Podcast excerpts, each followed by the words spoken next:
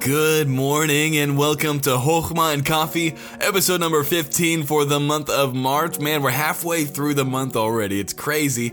Now again, we're recording while we're on the road, so we do apologize if you hear any background noise, our kids or, getting baths and doing different things.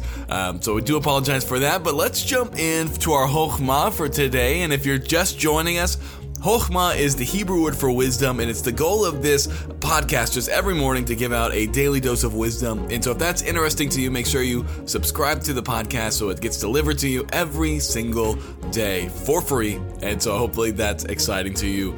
We are in Proverbs chapter number 15, and we're going to look at verse number 1. It says this: "A soft answer turneth away wrath, but grievous words stir up anger."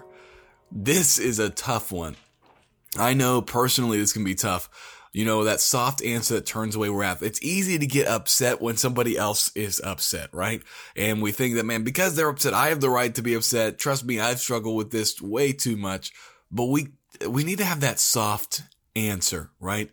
The soft answer. That's totally counterintuitive, and that's not in our nature. Our nature wants to lash back out. But the wise way to respond is with a soft, kind answer, not with the grievous words. Because when you have somebody being angry at you and you respond in anger or with grievous words, you're just going to stoke that fire. You're just going to poke it some more and add more oxygen to those flames, and it will never end well. So I don't know what situation you're going to find yourself in today, at church, at work. I don't know exactly where you're going to be, but make sure we always respond with that soft answer.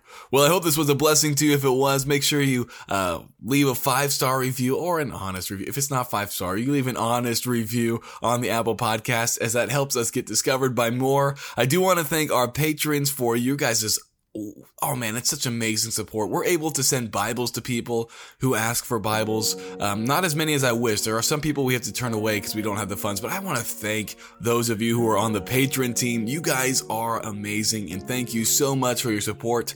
Also, thank you to all of you regular listeners and those of you who share and support us. It is amazing, and so thank you all. Well, I pray you have a wonderful day today, and I pray you live it with Chokmah, and I'll talk to you tomorrow.